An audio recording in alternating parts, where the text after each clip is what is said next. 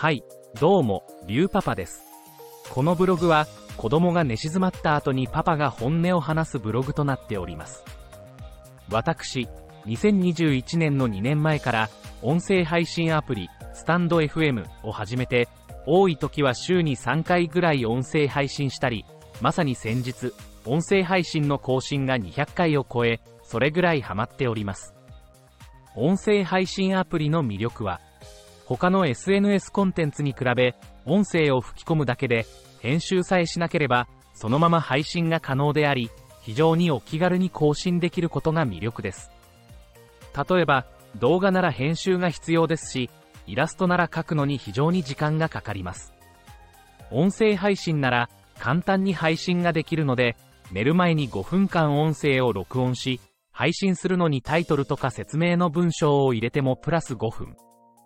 合計10分もあれば、音声コンテンツを作成し世界に配信までできるんです。以前、家族がコロナになり、2週間の外出禁止となった際、家族以外と気軽にお話しする機会を失って、ストレスのたまる一方でしたが、音声配信アプリで毎日一人喋りを行い、配信したことで、うまく気持ちと心のコント、ロールができた部分もあります。そんな音声配信アプリスタンド FM が新機能を実装しました。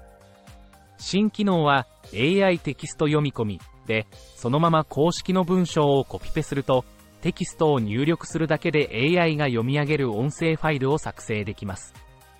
作成した音声ファイルは放送として投稿することができます。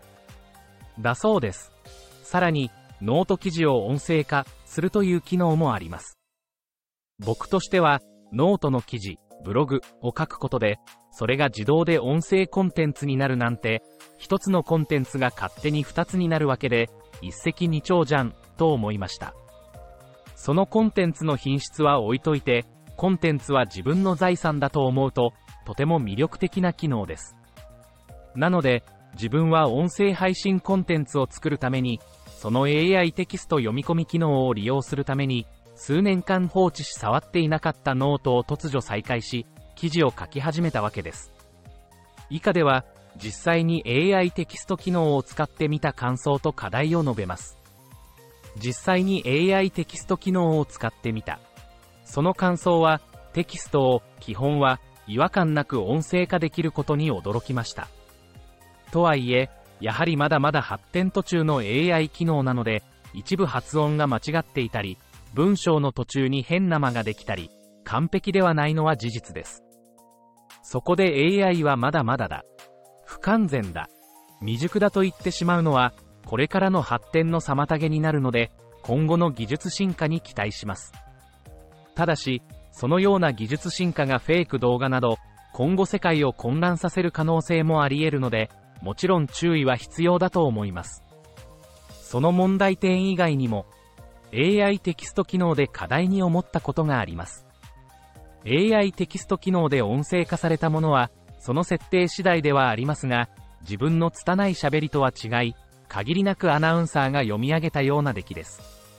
しかも、整理された完成度の高い文章、テキストであればあるほど、その音声の完成度も高くなります。ただし、ここで問題があります。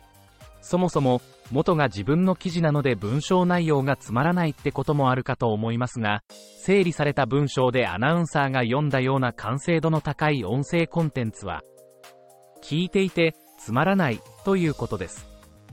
タレントのラジオだって台本通りのようでアドリブも人間性も出ているから面白いわけで、自分は意外に、えーと、とか、でね、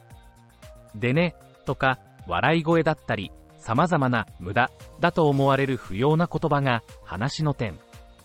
ポを作り、人間臭さが魅力になり、大事なんじゃないかと思いました。AI 時代だから大事なもの。自分は玉美卒で今もたまに模写イラストなどを描きますが、絵を描くことだってそうです。ましては、模写なんて、今は AI で簡単に描ける世の中です。仮に手書きの模写があったとして、完成度が高くなればなるほど AI との差別化が難しくなります。だからこそ、そこに手書きのアナログ感とか、汚い筆の跡とか、言ったら完璧ではないノイズが必要になるのではないでしょうか。自分はそう思います。というわけで、まとめます。音声配信アプリスタンド FM の AI テキスト機能は素晴らしいですが、発音や間などで課題はあります。その技術進化が、よりコンテンツの完成度を高めると同時に、それは積まないものとなる可能性があります。だからこそ、今は無駄なものが大切であり、それがコンテンツの魅力を高め、AI との差別化を行います。なんて、偉そうに思います。今日は真面目な内容となりました。皆さん、最後までありがとうございました。ではまた。